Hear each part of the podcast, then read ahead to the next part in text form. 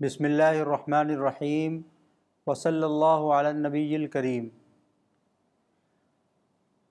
سامعین کرام السلام علیکم ورحمۃ اللہ جیسا کہ آپ کو معلوم ہے سوم رمضان کے اس پروگرام میں ہم ماہ رمضان المبارک کے مختلف پہلوؤں کے بارے میں بات چیت کر رہے ہیں۔ آج ہماری گفتگو کا موضوع ہے اعمال رمضان۔ یعنی رمضان کے مہینے میں وہ کون سے اعمال ہیں جو ہم کرتے ہیں اور اس کا اور اس کی حقیقت کیا ہے۔ آج ہم اس سلسلے میں پھر مولانا سے بات کریں گے اور اس موضوع پر تفصیل سے معلومات حاصل کریں گے۔ مولانا صاحب، رمضان کے مہینے میں جو چیز، جو چیزیں ہیں، سحری، افطار وغیرہ، ان کے بارے میں آج ہم آپ سے معلومات حاصل کرنا چاہ رہے ہیں۔ تو سب سے پہلی چیز یہ ہے کہ اس میں نیت کا کیا، نیت کی اہمیت کیا ہے؟ کہ آدمی روزہ رکھنے کے لیے نیت کرے یا نہ کرے، اس کی اہمیت کیا ہے؟ دیکھیے، نیت کے بغیر روزہ نہیں۔ یہ تو ثابت ہے حدیثوں سے۔ اس کی وجہ یہ ہے کہ کوئی پرسرار بات نہیں ہے۔ جی۔ بالکل فطری بات ہے۔ اس لیے کہ روزہ صرف کسی ریچول کا نام نہیں ہے کسی فارم کا نام نہیں ہے۔ لیکن فارم جو ہوتا ہے وہ آپ اپنے جسم کے ذریعے کرتے ہیں یعنی وہ فزیکل ایکٹیویٹی ہوتی ہے وہ۔ تو روزہ وہ ہے جس میں آپ کا داخلی شخصیت جو ہے وہ شامل ہو جائے۔ نیت کا مطلب ہے آپ کی داخلی شخصیت کا اس میں شامل ہو جانا۔ مجھے ایک دلچسپ واقعہ یاد آتا ہے۔ آزادی سے پہلے کی بات ہے، جب انڈیا میں انگریزوں کی حکومت تھی، تو میں ایک بار گورکھپور گیا۔ گورکھپور میں ایک بہت بڑے افسر تھے۔ ان کے یہاں گیا تھا میں۔ تو میں وہاں گیا تو میں نے دیکھا کہ ہر دن چند دن ٹھہرا تھا میں وہاں پر۔ روزانہ صبح کو ایک حافظ جی آتے ہیں اور قرآن پڑھتے ہیں۔ باہر ایک بنا ہوا تھا ایک صاحبان جیسا، وہ چلے آتے ہیں۔ تو جو افسر صاحب سے ان سے میں پوچھا کہ یہ یہ کیا بات ہے کہ وہ وہ آتے ہیں روزانہ قرآن پڑھ کے چلے آتے ہیں۔ تو انہوں نے کہا کہ دیکھیے، بات یہ ہے کہ ہم لوگ روزہ روزہ تو رکھ نہیں پاتے۔ تو ہم نے حافظ صاحب سے کہہ دیا ہے کہ آپ پڑھ جا کیجیے قرآن، اس کو کچھ پیسہ وغیرہ دے دیں گے۔ تو یہ روزہ نہ رکھنے کے لیے ہم نے یہ اس کی تلافی کا کا انتظام ایسا کیا۔ تو روزہ کو لوگ سمجھتے ہیں کوئی کوئی فارم ہے، کوئی ریچولس ہیں۔ تو اس کی تر، اس، اسی کے تردید میں فرمایا رسول اللہ صلی اللہ علیہ وسلم نے کہ نیت نہیں تو روزہ بھی نہیں۔ یعنی تمہاری اصل شخصیت تو اندر کی شخصیت ہے۔ اندر کی شخصیت جو ہے، جب آپ نیت کرتے ہیں کہ وہ بسو میں غدن نوے تو، جب آپ کہتے ہیں، تو وہ بسو میں غدن نوے تو یہ بھی ایک لپ سروس نہیں ہوتی ہے۔ یہ اس بات کا ارادہ ہوتا ہے کہ میں نے اپنی اصل شخصیت جو ہے، میری داخلی شخصیت، اس کو میں نے روزے میں شامل کیا۔ نیت کے معنی ہے اپنی داخلی شخصیت کو روزے میں شامل کرنا۔ سمجھتا ہوں کہ سارے جتنے بھی اسلام میں جتنے بھی اعمال ہیں، ان سب میں آپ جانتے ہیں کہ ان نمبر اعمال بنیاد کا اصول ہے۔ تو اسی کو ہم دوسرے لوگوں میں اسپرٹ بھی کہتے ہیں، کیونکہ اسپرٹ جو ہے وہ جسمانی چیز نہیں ہے، وہ داخلی شخصیت سے تعلق ہے اس کا۔ تو نیت کر کے آدمی اپنی داخلی شخصیت کو یعنی اپنے ارادے کو، اپنے قصد کو، اپنے ذہن کو، اپنے دل کو شامل کرتا ہے روزے میں۔ تو نیت نہیں تو روزہ بھی نہیں، بالکل صحیح فارمولہ ہے۔ یعنی نیت سے یہ معلوم ہوتا ہے کہ روزہ ایک ارادی عمل ہے، ایک شعوری عمل ہے۔ ایسا نہیں کہ بغیر کسی ارادے کے بغیر کسی شعور کے صرف ایک رسم کے طور پر رمضان کا مہینہ آیا تو روزہ رکھنا شروع کر دیا۔ روزہ بظاہر تو ایک جسمانی عمل ہوتا ہے کہ آپ نے پانی چھوڑ دیا کھانا چھوڑ دیا تو یہ جسمانی عمل ہے یہ۔ لیکن اس جسمانی عمل میں آپ کی اندر کی جو شخصیت ہے اس کو شامل ہونا چاہیے ورنہ وہ کچھ بھی نہیں ہے۔ اس میں صرف زبان سے جو پڑھ لیتے ہیں دعا نیت کرنے کے لیے۔ بسوم غدین نویت اللہ تعالیٰ۔ صرف یہ پڑھ لینا کافی ہے یا اندر سے سوچنا ضروری ہے؟ ہرگز نہیں صرف پڑھنا ہرگز کافی نہیں۔ ہرگز نہیں کافی ہے۔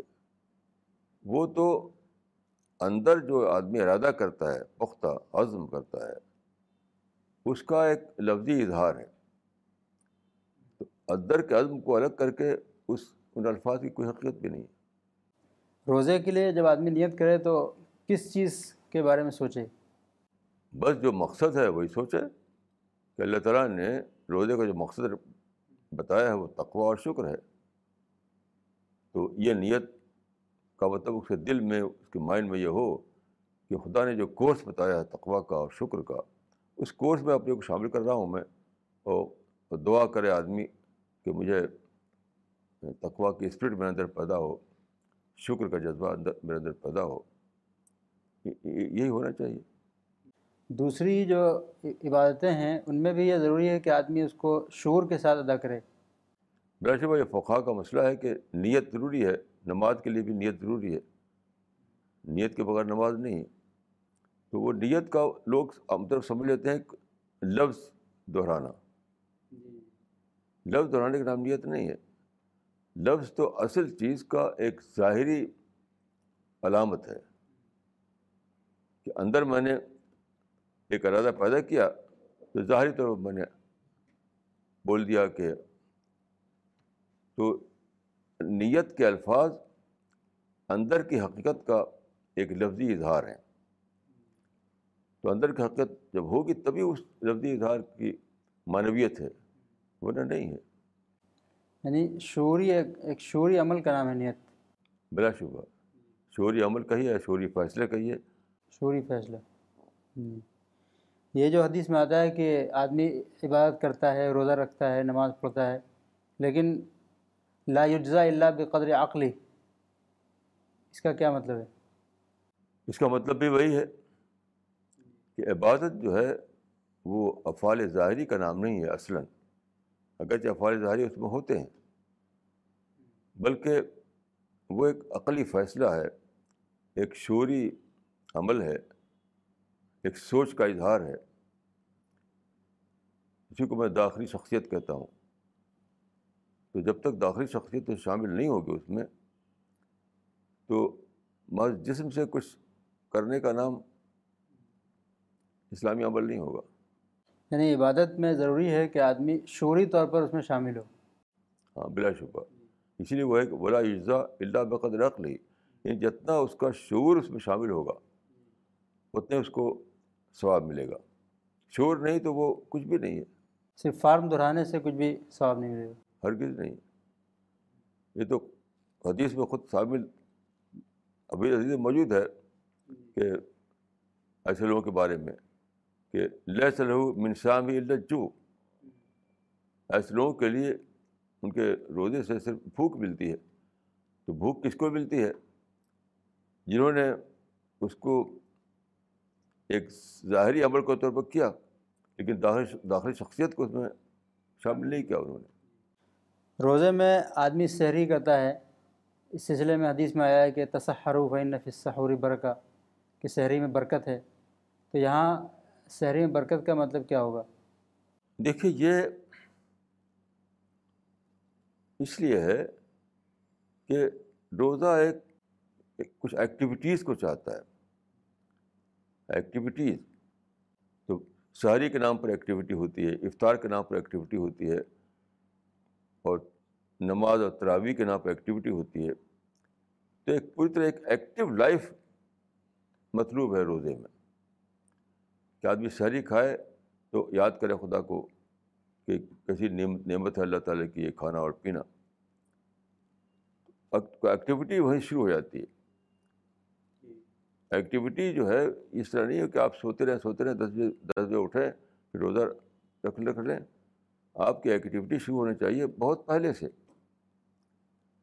چوبیس گھنٹے ہی آپ کو مصروف رہنا چاہیے روزے کی سرگرمیوں میں۔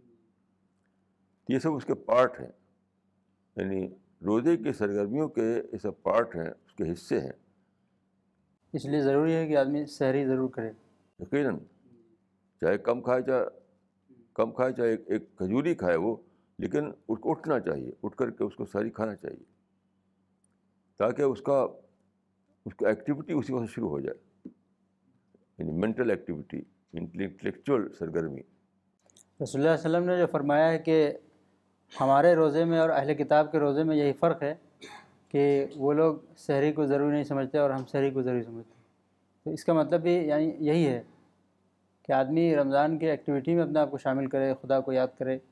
دیکھیے اس میں لوگ یہ سمجھتے ہیں کہ یعنی یہود کے کا ایک فرقہ بنا ہوا تھا وہ مراد ہے۔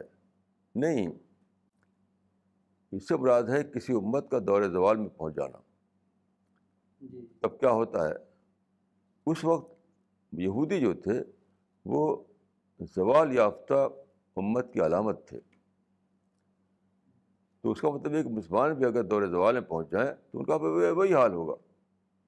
تو وہ صفت یہود نہیں ہے، وہ ہے صفت زوال یافتہ امت کی۔ یہ بات کو سمجھنا بہت ضروری ہے۔ اس کو لوگ بس یہود سے جوڑ لیتے ہیں۔ یہود کا لفظ وہاں پر بطور علامت کے ہے۔ اصل جو جو مطلوب ہے کہ دور زوال میں لوگوں کا حال یہ ہوتا ہے کہ ان کی ترجیحات بدل جاتی ہیں پرائرٹی بدل جاتی ہے۔ یہ مطلب ہے اس کا۔ شہری کے وقت عام طور پر یہ ہوتا ہے کہ کبھی آدمی دیر سے اٹھا اور وہ شہری کر رہا ہے، ابھی ابھی کھانا وہ ہاتھ میں لیے ہوئے اور اذان ہو گئی تو اب لوگ کہتے ہیں کہ بھائی یہیں چھوڑ دو فوراً۔ اس سلسلے میں کچھ آیا ہے حدیث میں؟ بالکل آیا ہے کہ کھانا پورا کر کر لے وہ۔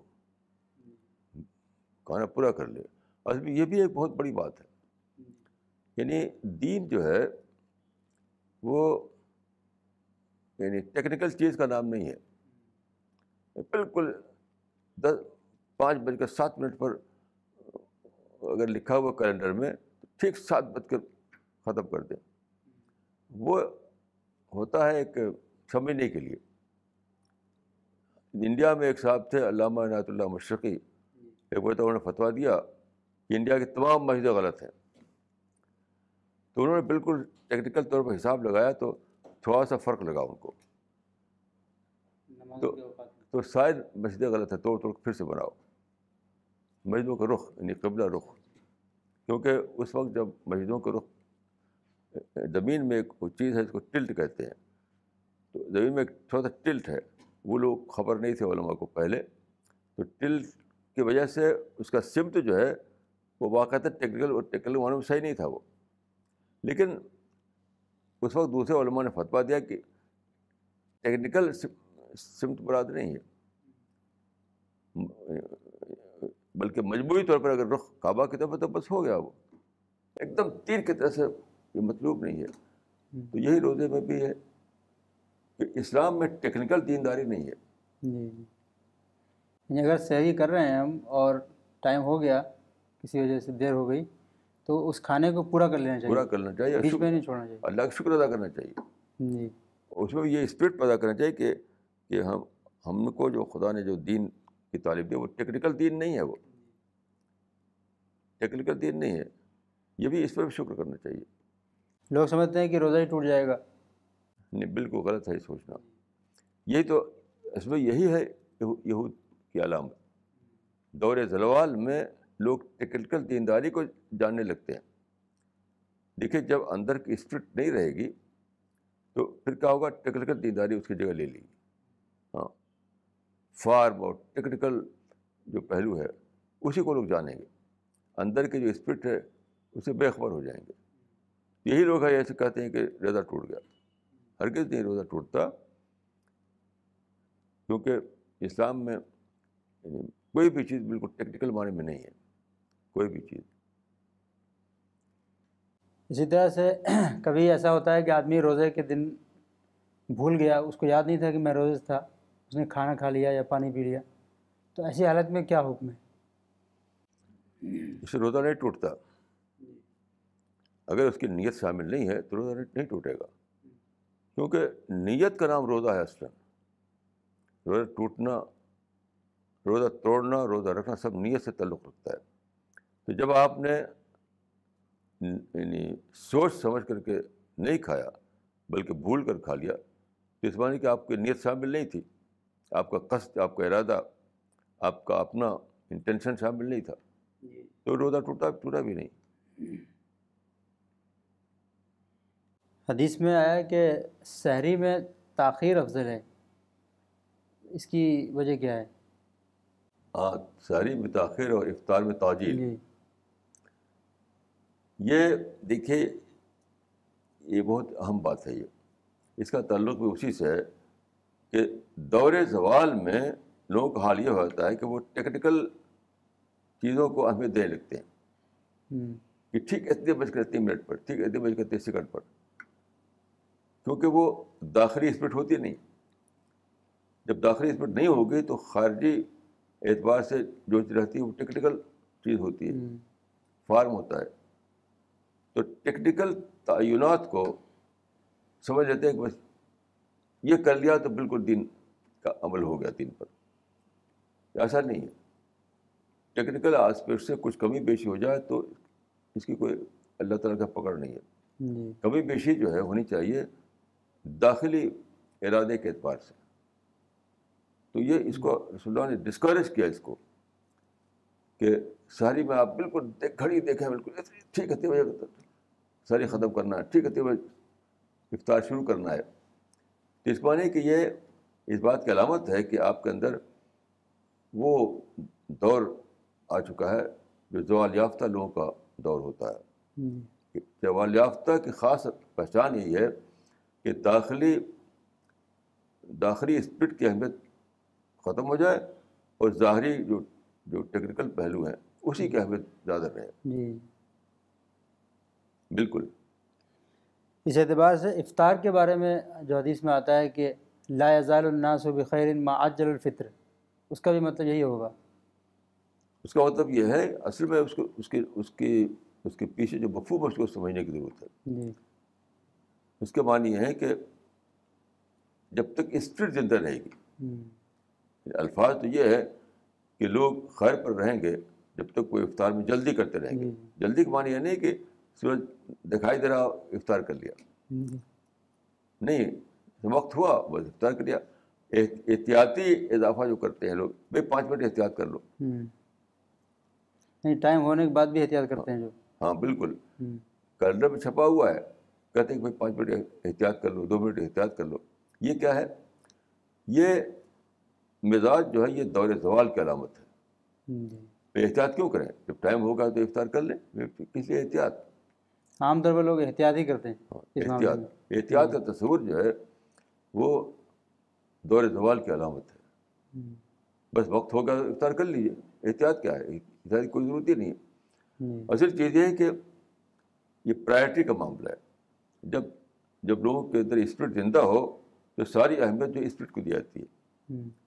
اور اسپرٹ زندہ نہ ہو تو ساری اہمیت فارم کو دی جاتی ہے۔ یہ اس دور کی پہچان ہے جبکہ فارم کو اہمیت دی جانے لگی ہو۔ رسول اللہ نے جو بات فرمائی اس کا مطلب یہ ہے کہ اس وقت تک امت خیر پر رہے گی جب تک وہ اسپرٹ زندہ ہو جب تک وہ ٹیکنیکل دینداری کی سطح پر نہ پہنچ جائے۔ جی جی۔ یعنی ٹیکنیکل دینداری ٹیکنیکل دینداری ریڈیوسڈ فارم ہے دینداری کا۔ ٹیکنیکل دینداری دینداری کا ریڈیوسڈ فارم ہے۔ تو حدیث کا مطلب یہ ہے کہ جب تک لوگوں میں اسپرٹ زندہ رہے گی تو وہ خیر پر ہوں گے۔ اور جب ٹیکنیکل دینداری آ گئی تو پھر خیر پر نہیں رہیں گے۔ صحیح بات۔ افطار کے وقت کیا آدمی کو خاص طور پر دعا کرنا چاہیے کہ وہ قبولیت کا وقت ہوتا ہے؟ اس سلسلے میں کچھ حدیث میں آیا ہے۔ ایک قبولیت کا وقت کا تصور جو ہے وہ بھی ایک محنت ایک بیس لیس ہے دیکھیے، قبولیت وقت سے جڑی ہوئی نہیں ہے۔ کوئی وقت ہے، کوئی مقام ہے، وہاں پر قبول ہوتی ہیں دعائیں، یہ بالکل میں اس کو غلط سمجھتا ہوں۔ قبولیت کا تعلق ہے آپ کے داخلی جذبے سے، کس جذبے سے آپ نے دعا کی ہے۔ اور قرآن مجید میں دیکھیے، بہت دو لفظوں میں ساری بات کر دی گئی ہے کہ الہ ہے یس حد الکلم الطیب ولم الصالح یارف کہ ایک طرف یہ ہے کہ آپ کی دعا ایک پاکیزہ دعا ہو مقام نہیں کہ فلاں مقام پر یا فلاں وقت پر یہ قرآن میں نہیں ہے۔ دعا جو ہے پاکیزہ دعا ہو۔ اور اس کے ساتھ آپ آپ کی زندگی جو ہے صحیح زندگی ہو۔ مثال کے طور پر آپ دعا کریں اگر کسی کے لیے ہدایت کی اور اس سے نفرت کر رہے ہیں آپ جسمانی عمل سارے شامل نہیں ہے۔ نفرت ختم کر کے جب آپ دعا کریں گے تبھی دعا قبول ہوگی ہدایت کی۔ جی۔ تو نہ تو کسی ٹائم کا تعلق ہے قبولیت سے نہ کسی جگہ کا تعلق ہے قبولیت سے۔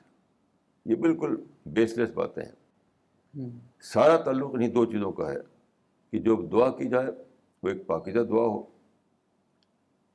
اور اس کے ساتھ صحیح عمل شامل ہو۔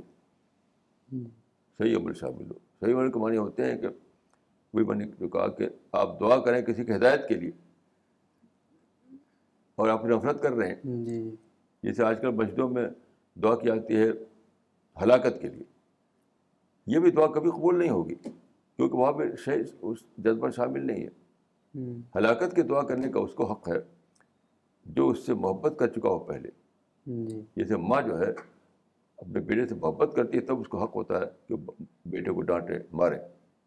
تو آپ نے نہ دعوت کی، نہ محبت کی، نہ خیرخائی کی، اب بد دعا کر رہے ہیں، ہلاک کر دے ایسی دعا آپ ہزار برس تک کیجیے، کوئی ہلاک ہونے والا نہیں ہے۔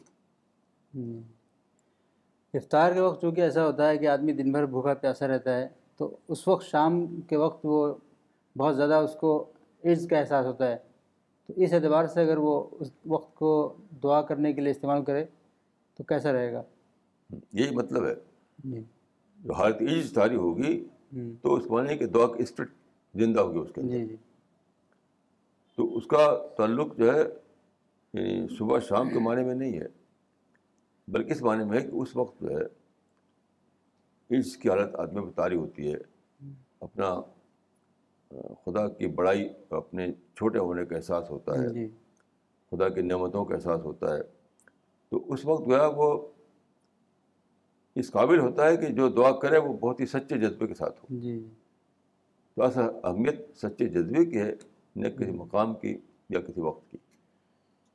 یعنی افطار کے وقت چونکہ آدمی کے اوپر بہت زیادہ عجز کا احساس ہوتا ہے اس لیے اس وقت وہ سچے دل سے دعا کرتا ہے اس لیے وہ قبول ہوتی ہے۔ یہی بات ہے۔ جی۔ صحیح ہے۔ یہ حدیث میں آیا افطار کے بارے میں کہ لسائم فرحتان کہ سائم کے لیے جو ہے دو خوشیاں ہیں ایک افطار کی خوشی اور ایک خدا سے ملاقات کی خوشی۔ اس کا کیا مطلب ہے؟ میں تو یہ سمجھتا ہوں کہ سادہ سا مطلب ہے فطری مطلب ہے اس کا کہ جب بھوک پیاس لگی اور اس نے اس کو سہا برداشت کیا پھر شام کو جب کھانا کھائے گا۔ جی۔ تو ظاہر ہے کہ بہت اچھا لگے گا اس کو۔ جی جی۔ یہ ایک عام تجربہ ہے کہ بھوک کے وقت وہی چیز اچھی لگتی ہے جو پیٹ بھرا ہوا تو اچھی نہیں لگے گی۔ پھر یہ کہ خدا کے لیے آدمی نے صبر کیا سب خدا کے لیے آپ نے آدمی کو یعنی روزہ رکھا مشقت اٹھائی۔ تو اس کا بدلہ جو خدا دے گا تو وہاں پر ظاہر ہے کہ اس کو خوشی حاصل ہوگی۔ جی۔ یہاں یہاں دنیوی خوشی ہے۔ وہاں جنت کی خوشی ملے گی اس کو۔ یعنی جس طرح روزہ رہ کر جس طرح روزہ رکھ کر آدمی کو افطار کا تجربہ ہوتا ہے اسی طرح اگر اس دنیا میں وہ روزہ دارانہ زندگی گزارے خدا کے جو منع کی ہوئی چیزیں اس سے بچے تو آخرت میں اس کو بھی اسی طرح کی خوشی حاصل ہوگی۔ ہاں یقیناً۔ جی۔ یقیناً۔ رمضان کے مہینے میں ایک عمل ہوتا ہے تراویح۔ تو اس سلسلے میں آپ بتائیے کہ تراویح کیا ہے اور تہجد سے اس کا کیا تعلق ہے؟ دیکھیے تراوی اصل میں یعنی تہجد کی تقدیم کا نام ہے۔ تہجد کو پہلے پڑھ لینا۔ عام حالت میں تہجد ہم تاخیر کے ساتھ پڑھتے ہیں لیکن رمضان میں اسی تہجد کو تقدیم کے ساتھ پڑھتے ہیں۔ اسی کو تراویح کہا جاتا ہے۔ اور جماعت بنا لیتے ہیں۔ دو باتیں ہوتی ہیں۔ تو حضرت عمر کے بارے میں کہا جاتا ہے کہ وہ آپ جانتے ہیں کہ رسول اللہ کے زمانے میں تراویح نہیں ہوا کرتی تھی۔ حضرت عمر کے بارے میں شروع ہوئی۔ تو رات کو وہ راؤنڈ لے رہے تھے تو دیکھا کہ مسجد میں لوگ عشاء کے بعد پہ جماعت کے ساتھ نماز پڑھ رہے ہیں۔ تو ایک نئی چیز تھی وہ۔ تو انہوں نے پوچھا کہ بھائی کیا ہے یہ؟ نے بتایا کہ یہ تراویح ہے۔ تو آپ نے فرمایا کہ نعم البدعۃ تو ہاد ہی یعنی نئی چیز ہے پھر بھی اچھی ہے وہ۔ تو تراویح کو میں سمجھتا ہوں کہ ایک پہلو یہ ہے کہ وہ تہجد کی تقدیم ہے۔ تہجد پہلے پڑھ لینا ہے۔ دوسری بات یہ ہے کہ تراویح کا نظام جو قائم ہوا امت میں تو وہ قرآن کے تحفظ کا بہت بڑا ذریعہ تھا۔ بہت بڑا ذریعہ۔ اس زمانے میں جبکہ پرنٹنگ پریس نہیں تھا۔ پرنٹنگ پریس سے پہلے قرآن کو کیسے محفوظ کیا جائے؟ تو یہ ایک بہت بڑا ذریعہ تھا کہ تحفظ القرآن کے مدرسے قائم ہوئے۔ جی۔ ہزاروں نے لاکھوں لوگ قرآن کو حفظ کرنے لگے۔ تو سوال یہ کہ حافظ بنے لوگ تو اس کا استعمال کیا ہو؟ ایک ایسا کام جس کا کوئی استعمال نہ ہو وہ چلے گا نہیں۔ وہ نہیں چل سکتا۔ حافظ بنتے حافظ بنتے جائیے اور استعمال کچھ نہیں۔ تو یہ میں سمجھتا ہوں امت میں ایک بہت اچھی چیز شروع ہوئی پرنٹنگ پریس سے پہلے کہ حفاظ کو ایک ایک استعمال دے دیا ایک کام دے دیا۔ اب وہ مس- مسجدوں میں نماز تراوی کے پڑھانے لگے۔ اب اس میں ان کو کچھ لوگ تحفے تحائف بھی دے دیتے۔ میں جی۔ سمجھتا ہوں کہ جائز ہے بالکل تحفے تحائف جو دیتے ہیں لوگ تو یہ امت میں ایک اچھی روایت تھی یہ کہ ایک طرف لوگوں کو ابھارا گیا کہ قرآن کو یاد کرو قرآن کو حفظ کرو دوسری طرف حفظ قرآن کا ایک استعمال بھی پیدا کر دیا گیا۔ جی۔ تو سال بھر لوگ یاد کرتے ہیں تاکہ تراویح میں پڑھ سکیں کیونکہ ان بھول جائیں گے۔ کیونکہ اگر سال بھر اس کو باقاعدہ نہ پڑھیں تو تراویح نہیں پڑھ سکیں گے بھول جائیں گے۔ وہ تو اس کی وجہ سے پورا ایک مدرسے کا نظام اور سال بھر قرآن کی تلاوت کرنا جاری رہتا ہے کیونکہ انہیں ایک استعمال ملا ہوا ہے ایک نشانہ ملا جی۔ ہوا ہے۔ یہ بہت ہی امپورٹنٹ اس لحاظ سے ہے کہ تراویح نہ ہوتی تو نشانہ نہ ہوتا۔ ہم، تراویح نہ ہو تو حفظ قرآن کا کوئی استعمال نہ ہوتا۔ تو میں اس کو بہت اچھی چیز سمجھتا ہوں۔ یہ روایت میں یہ بھی آیا ہے کہ حضرت عمر نے جب دیکھا کہ لوگ تراویح پڑھ رہے ہیں تو انہوں نے یہ کہا کہ یہ بہت اچھی چیز ہے لیکن جس کو چھوڑ کر یہ لوگ سوئے رہتے ہیں یعنی تہجد وہ اس سے زیادہ اچھی چیز ہے۔ یہ غیر رمضان کے بارے میں کہا انہوں نے۔ رمضان کے بارے میں نہیں۔ کہ عام دنوں میں تو وہ سوئے رہتے پر تاجد پڑھتے نہیں۔ تو اس کا مطلب یہ تھا کہ سال بھر تو تم تاجد پڑھتے نہیں اور رمضان دھوم بچاتے ہو۔ یہ کوئی صحت مند علامت نہیں ہے۔ جی۔ صحابہ کے زمانے میں آج کل جس طرح سے تراویح کی بہت زیادہ دھوم ہوتی ہے لوگ شبینہ پڑھتے ہیں اور پانچ پانچ بارے پڑھ رہے ہوتے ہیں کہیں ایک ہی رات میں ختم ہو رہا ہوتا ہے۔ کیا صحابہ کے زمانے میں اس طرح کی دھوم ہوتی تھی؟ نہیں بالکل نہیں تھی دھوم تو ہرگز نہیں تھی۔ جی۔ اور یہ یہ بھی غلو کی شکل ہے۔ یہ دھوم جو ہے اس میں غلو کی شکل ہے۔ معدل انداز میں فطری انداز میں جب تراوی ہو تو اس کو میں نے کہا کہ بہت ہی اچھی چیز ہے وہ۔ لیکن یہ اس میں جو دھوم مچائی جاتی ہے تو وہ تو ایک افراد کی بات ہے۔ تو اسلام میں افراد بھی غلط ہے تفریح بھی غلط ہے۔ جی۔ تو میں معدل انداز میں تراوی پڑ جاتی ہے اس کو میں سمجھتا ہوں کہ بہت مفید چیز ہے وہ۔ آپ نے ایک جگہ لکھا ہے کہ تراویح یا تہجد جو ہے وہ ایک طرح کی عبادت مزید ہے۔ اس کا کیا مطلب ہے؟ یہ قرآن سے معلوم ہوتا ہے۔ جی۔ بتحجت بھی نافلت الگ ہم، تہجد کو قرآن میں نافلہ کہا گیا۔ نافلہ کے معنی ہی ہوتے ہیں مزید شے مزید۔ تو پانچ وقت کی نماز جو ہوتی ہے اس کے سوا ایک اور نماز۔ جی۔ تو میں نے یہ لکھا ہے اس میں کہ انسان کی ایک انسان کا ایک مزاج یہ ہے کہ کچھ اور کرنا چاہتا ہے وہ۔ کچھ اور۔ یا حضرت یوسف علیہ السلام کے ہاں ان کے بھائی گئے تو ان کو کھلایا پلایا جب جانے لگے تو اس کو کچھ رکھ دیا کہ راستے میں کھانے کے لیے۔ یہ کچھ اور تھا یہ نافلہ تھا گویا کہ۔ تو آدمی کا یہ اگر سچا لگاؤ ہوتا ہے تو کچھ اور کرنا چاہتا ہے۔ تو اللہ تعالیٰ سے اگر سچا لگاؤ ہے تو پانچ وقت کی مقرر نماز کے علاوہ بھی کچھ نماز پڑھنا چاہے گا وہ۔ تو اسی اسی کا نام تحجد ہے۔ گویا تہجد جو ہے وہ محبت الہی کی پہچان ہے جس آدمی کے اندر سچی محبت ہوگی خدا کی وہ اور زیادہ عبادت کرنا چاہے گا راتوں میں اٹھ کر خدا کو یاد کرنا چاہے گا۔ محبت الہی یا تعلق باللہ کا جی۔ کا ایک پہچان ہے۔ شب قدر کے بارے میں بہت فضائل بیان کیے جاتے ہیں اور قرآن میں بھی آیا ہے اس کے بارے میں کہ وہ ہزار راتوں سے افضل ہے۔ تو ایسا کیوں ہے شب قدر کے بارے میں کہ وہ ہزار راتوں سے افضل ہے اب یہ لگتا ہے کہ اس میں کچھ اللہ تعالیٰ کی رحمت خاص ہوتی ہوگی شب قدر میں۔ ایسا لگتا ہے کہ مجھے محسوس ہوتا ہے کہ اللہ تعالیٰ کی کوئی خاص رحمت ہوتی ہے شب قدر میں۔ اور لیکن شب قدر کی تاریخ نہیں بتائی گئی۔ ایک۔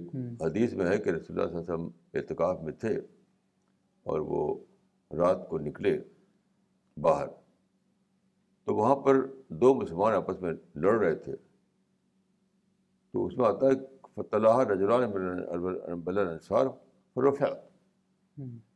تو دو آدمی لڑنے جھگڑنے لگے تو علم جو تھا شب قدر کا اتار اٹھا لیا گیا۔